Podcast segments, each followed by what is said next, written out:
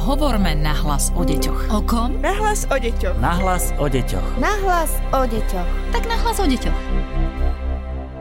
V dnešnom podcaste Nahlas o deťoch otvoríme veľmi, veľmi ťažkú tému, o ktorej je však veľmi potrebné hovoriť. Pri mikrofóne je Darina Mikolášová a vítam v štúdiu aj špeciálnu pedagogičku Lenku Sádecku, ktorá pracuje pre Výskumný ústav detskej psychológie a patopsychológie. Dobrý, Dobrý deň, deň ďakujem pekne. A budeme sa rozprávať o zneužívaní detí. To je tá ťažká téma, o ktorej je ale veľmi potrebné hovoriť. Čo je to vlastne sexuálne zneužívanie, pani Sadecka? Kedy o ňom hovoríme? O sexuálnom zneužívaní vlastne hovoríme vtedy, e, keď sa jedná o nepatričné vystavovanie dieťaťa sexuálnemu kontaktu činnosti či správaniu, ktoré môže byť bezdotykové alebo môže mať aj dotykový charakter alebo formu. Môže to byť teda forma sexuálneho styku s dieťaťom, zahrňa však aj e, formy nedotykové, môže to byť forma slovná. Tie nedotykové formy môžeme chápať ako masturbáciu alebo pornografiu alebo mnohé iné. Prečo je dôležité, aby táto téma nebola tabu? Dôležité je to, aby prevencia bola pravidelná, intenzívna, či už v rodinách alebo v školách keď tá téma nebude tabuizovaná, keď sa rodičia budú venovať tejto téme a taktiež aj škola, že tá téma bude intenzívne rozoberaná vo všetkých výchovách, taktiež keď podporné týmy zahrnú túto prevenciu do svojej činnosti, bude to prirodzená súčasť výchovného vzdelávacieho procesu a taktiež aj potenciálna obeď sa môže s dôverou obracať na ľudí, ktorí o tom často hovoria, vedia, že sa o tom hovoriť môže a že tí ľudia na tom mieste sú to obec ich proste pohľadá, nájde si ich, bude mať pocit väčšej istoty, väčšieho takého podporného prostredia. Uh-huh. Takže skúsime aj my dnes trošku odtabuizovať túto tému. Keď si zoberieme rodiča, ktorý má svoje deti, ktoré e, naozaj má veľmi rád a bojí sa e, o nie, čo je veľmi pochopiteľné, máme o tejto téme rozprávať s deťmi? Máme ju otvárať? Určite áno. Udržiavanie otvorenej komunikácie je zásadné nielen v školách, ale hlavne v tých rodinách spomínaných. Rodičia by mali mapovať potreby svojich detí, tak ako aj škola. Už e, v skorom rannom veku by mali presne pomenúvať reálne časti tela. E, netreba sa brániť tomu, že s deťmi diskutujeme, rozprávame sa čo bolo v škole. Nebraníme sa v žiadnej otvorenej komunikácii. Keď dieťa príde s otázkou, odpovieme mu tak, ako vieme, primeranie veku. Nikdy dieťa neodmietame, vytvárame mu priestor, aby vždy s dôverou sa k rodičom obracalo. Vytvárame lásky plné prostredie, ktoré je dôležité pre zdravý vývin dieťaťa. Aby teda deti vedeli, že ich dokážeme Áno, vypočuť. Že ich dokážeme vypočuť. Uh, totiž sexuálne zneužívanie často neboli. Niekedy si dieťa myslí, že je to v poriadku, že to tak má byť, že to nie je prejavom niečoho zlého. No práve to zrkadlenie, ktoré dieťa vysiela po takomto zážitku, môže rodičom pomôcť odhaliť sexuálne zneužívanie dieťaťa. Komunikácia teda je dôležitá, aby bola prispôsobená veku a forme bežného rozhovoru alebo bežné zážitky, ktoré preberáme s deťmi, nám môžu veľa napovedať, preto by sme tú komunikáciu nemali odsúvať, mali by sme ju považovať ako za bežnú súčasť socializácie alebo rodinného života. Ešte by som chcela povedať, že niekedy jeden rodič v tejto úlohe dokáže zastagnovať, že tie povahy rodičovské alebo charakter toho rodiča nie je schopný na tieto témy debatovať so svojim dieťaťom. A otvárať ich vo Otvárať ich, ale vždy tí rodičia sú dvaja a je dôležité, aby aspoň jeden z tých rodičov bol pilierom, aby on zastrešnil celú túto starostlivosť, aby to dieťa to bezpečie v tej rodine cítilo, aby vedelo, že môže prísť, teda keď nie za mamou, tak za otcom a že mama sa s tým otcom o tom potom porozpráva Proste tá rodinná stabilita je tam dôležitá, najdôležitejšia. Nadviežem na to, čo ste spomenuli, a síce, že treba túto tému otvárať už v detskom skorom veku. Čo to znamená? Aký je to vek? A možno, aby sme dali rodičom aj návod, ako otvárať túto tému, ako komunikovať o nej. Už od raného detstva sa deti stretávajú v kolektívoch kolektívoch už samé učiteľky povedia, že povedia nám to, čo vám doma nepovedia a naopak zase doma hovoria o tom, čo zažili v škôlke. Čiže toto je pre nás celkom zaujímavá situácia, že vždy sa pýtame svojho dieťaťa, čo si prežívalo, aký si malo deň. Dieťa možno len pri hre spomenie a možno len nepatrne sa zmieni. A ten rodič by teda samozrejme nemal z toho robiť okamžite nejaké uzávery, ale postupne malými kročikmi prispievať k tomu, aby spoznal prostredie, v ktorom dieťa trávi čas že vlastne v tom školskom prostredí alebo predškolskom prostredí pri tých úplne malých deťoch je to prostredie pre neho ako keby celodennou starostlivosťou. Preto je dôležité, aby rodič sa zaujímal o to, ako dieťa v tom školskom, predškolskom prostredí prežíva, čo robí na krúžkoch, čo robí potom, keď príde domov, ak ho má na starosti súrodenec alebo jeden z rodičov. Vždy, keď sa niečo mimoriadne stane, alebo tá situácia sa stane mimoriadnou, preto dieťa nekomfortnou, tak sa to istým spôsobom prejaví, či už v komunikácii alebo v správaní dieťaťa. Keby ste nám ako špeciálna pedagogička mali uh, dať taký návod um, nám rodičom, ako komunikovať o tejto téme, um, väčšinou uh, sa zvykne hovoriť neber od cudzích ľudí, napríklad cukríky a podobne. Je toto cesta, alebo akým spôsobom máme otvárať tú tému, že áno, môže sa ti niečo stať, môžu ti, dajme tomu cudzí, alebo možno aj blízki ľudia niečo urobiť? Tu je tiež veľká podpora v školách, lebo vznikajú školské podporné týmy, ktoré disponujú veľmi odbornými zamestnancami. Je to teraz taká výborná situácia, keď tie školy navzájom si môžu aj poradiť. Jedna škola má sociálneho pedagóga, iná zase disponuje psychologom. Úplná výhra je, keď teda v tom školskom podpornom týme sú všetci títo odborníci na jednom mieste. Ak rodič nevie, akým spôsobom komunikovať, tak tá škola určite nájde priestor, aby sa tento školský podporný tím, rodičia v tom poradenstve stretli obzvlášť školský špeciálny pedagóg, sociálny pedagóg, psychológ. Oni poznajú smerovanie presnej slovnej komunikácie, ako dieťa upokojiť, ako ho pripraviť na tento rozhovor, ako vytvoriť komfortné prostredie plné bezpečia. Určite mu nesľubujú, že keby sa stalo niečo, že odhalí sa šikanovanie alebo sexuálne zneužívanie alebo nejaké násilie páchané na týchto deťoch, to sa nikdy neslúbuje, že nikomu to nepoviem, ale povedia mu otvorene, že táto tvoja situácia sa bude riešiť tak, aby tvoja újma bola čo najmenšia a môžeš nám dôverovať. A preto je dobré, keď škola a rodina spolupracuje, keď rodičia sa s dôverou obracajú nielen na učiteľov, ale hlavne na tieto školské podporné týmy. Keď si na to zvyknú, že toto už bude teraz bežným štandardom a že títo odborníci sú na tých školách hlavne preto, aby pomáhali, podporovali a to prostredie vytvárali nielen edukatívne, ale aj bezpečné pre toho žiaka. Uh-huh, takže dobrá správa pre rodičov, aby e, sa obrátili na takéto školské podporné týmy, ak o nich nevedia, že na školách e, teda pôsobia.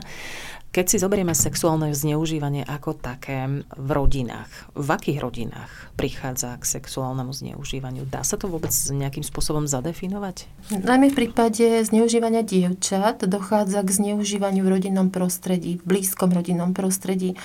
Čiže v prípade vyšetrovania sa boja odhalenia, možno aj z dôvodu toho, že rodina príde o samoživiteľa rodičia v prípade odhalenia čelia pocitu viny, e, že to nevideli, že to dopustili.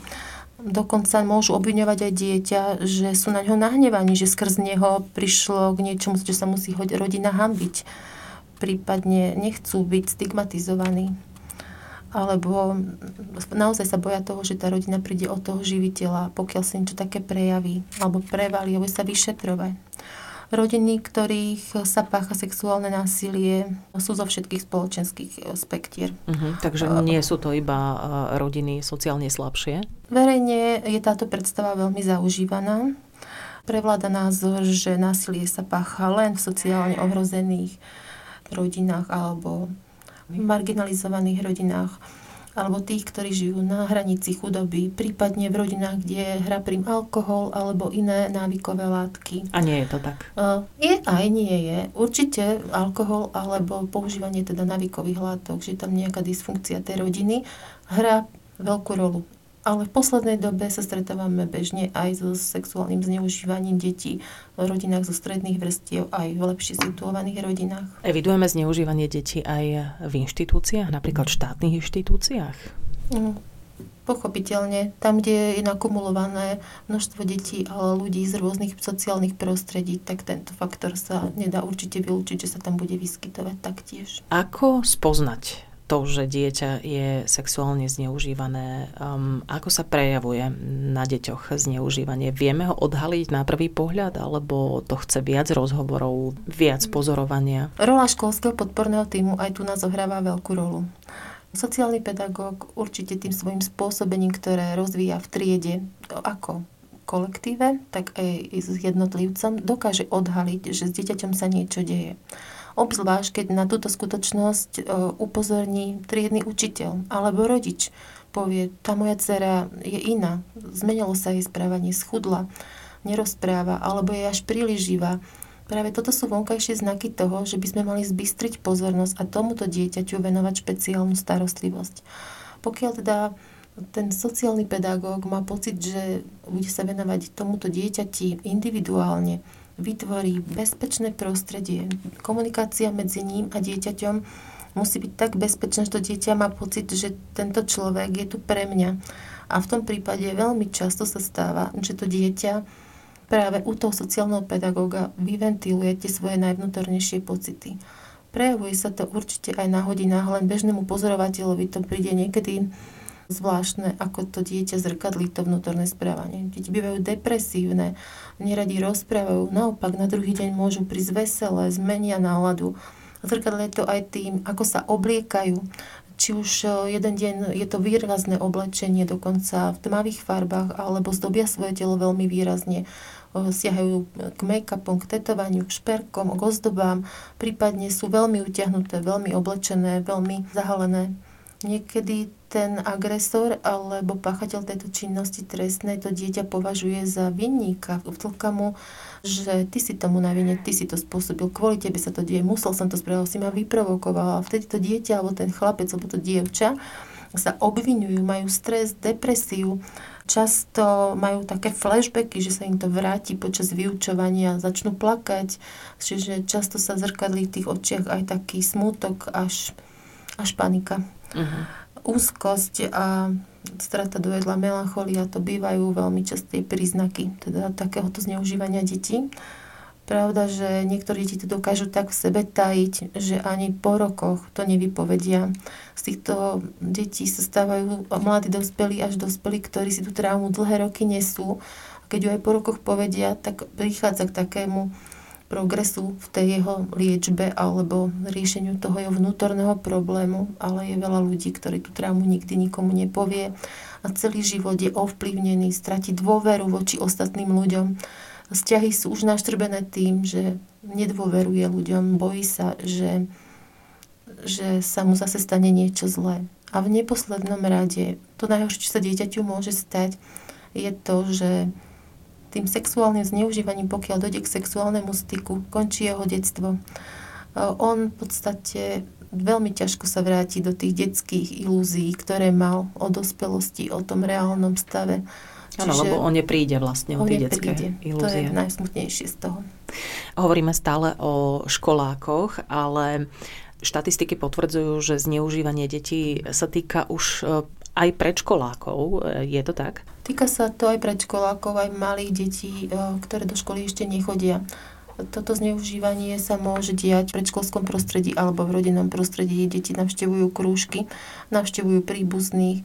To znamená, že ak sa stretnú potenciálnym pachateľom e, takejto trestnej činnosti, tak to dieťa, áno, môže sa s tým stretnúť naozaj aj sa to stáva. Mhm. A dobre ste poznamenali, že netreba hovoriť iba o dievčatách, ale takisto aj o chlapcoch, lebo sexuálne zneužívanie mm, nepozná, dá sa povedať, pohlavie. Áno, áno, áno, je to tak. Veď e, určite mediálne známe škandály sú určite ľudia počuli, vedia, akým spôsobom chrániť tieto deti, či dievčatá a chlapcov ale týka sa to oboch pohlaví. Mali sme tu dva roky pandémie. To bola naozaj veľká zaťažkávajúca skúška pre rodiny, um, ale aj pre deti vo všeobecnosti. Aký mala izolácia vplyv na výskyt sexuálneho zneužívania v rodinách? Počas uh, pandémie covidu boli obete doslova zatvorené s násilníkom v domácom prostredí. Alkohol ako ďalší faktor mohol hrať tiež ďalší príjm v tomto domácom prostredí, kde bolo násilie možno bežné už pred pandémiou. Akurát, že tedy deti mohli hľadať únik v škole, mohli zažívať únik medzi kamarátmi alebo na krúžkoch. Tiež deti neboli v kontakte s ľuďmi, ktorí by im mohli pomôcť. Takže nevedeli o tú pomoc požiadať. V mnohých rodinách ťažkosti priam exkalovali. Také ťažkosti vznikali, ktorým by sa za bežných okolností dalo predísť. Presne ako som povedala, že niektoré deti sexuálne zneužívanie, pokiaľ neboli, nepovažovali za zlé. Proste sa to dalo vydržať. Ďalšou nástrahou pre tieto deti, ktoré boli izolované v domácnosti, bol internet. Tým, že trávili nepomerne veľkú časť doma v izolácii, dokázali na ten transfer používať iba tieto médiá alebo internet, sociálne, sociálne siete. siete. Čiže nielen ich informovali, ale internet eh, je lakadlom pre sexuálnych predátorov ktorí práve na to čakajú, aby v tom online prostredí si hľadali tie svoje obete a sú veľkou hrozbou pre deti, ktoré trávia veľa času pred obrazovkami. Je to teda taký negatívny vplyv tej digitalizácie. Dôležité je taktiež z toho pohľadu rodiča si vedieť odsledovať, na akých stránkach sa dieťa pohybuje. Je dôležité, aby to dieťa aj samé vedelo, že čo už je nepripustné alebo neprimerané jeho veku aby sa o tom rodičia s deťmi rozprávali, aj keď teda zostávali deti samé v domácom prostredí. Zostávali bez dozoru, lebo museli teda tú školskú povinnosť splniť cez ten transfer, cez ten internet, ale tá dôvera medzi tým rodičom, tá výchova a stála tá komunikácia, starostlivosť v tomto smere je najdôležitejšia. Áno, takže otvorene sa o tejto téme rozprávať, ako sme hovorili aj na začiatku. My sme čiastočne už zodpovedali na túto otázku, ale predsa len zopakujme, ako máme postupovať ako rodičia keď máme podozrenie, že moje dieťa je alebo bolo sexuálne zneužívané, na koho sa môžeme obrátiť, kde hľadať tú pomoc? Mm, nie len ako rodičia, ale aj my ako bežní pozorovateľi, ako susedia, priatelia, známi rodiny. Aj to sú ľudia, ktorí si môžu všimnúť, že s tým dieťaťom nie je niečo v poriadku, že sa v tej rodine niečo deje. Pokiaľ niečo také vzbudilo naše podozrenie, nechajme si to najskôr prejsť spokojne hlavou, porozmýšľajme nad tým je prvoradé a pravdepodobné, že to dieťa už dlhšiu dobu prežíva tento pocit. A táto situácia už sa deje dlhšie. Skôr ako pristúpime k nejakému procesu odhalovania, mali by sme sa zorientovať vo svojich pocitoch. Tým hlavným pocitom, ktorý nás prepadne, je hnev. A hnev nie je dobrý radca. Preto je dôležité sa upokojiť, stabilizovať, porozmýšľať, čo by bolo dobré, v akom vzťahu som k dieťaťu. Či teda som v pozícii, keď mám kompetenciu riešiť túto situáciu, či oslovím rodiča, akou formou primeranou, či teda naozaj, či už orgány, ktoré sú v tomto pomáhajúce, budem kontaktovať i hneď, alebo cez teda ďalšieho človeka v pomáhajúcej profesii, ako som povedala, toho sociálneho pedagóga, ale nikdy by som nenechala takéto správanie bez povšimnutia. Určite každá pomoc v tejto oblasti je veľmi humánna.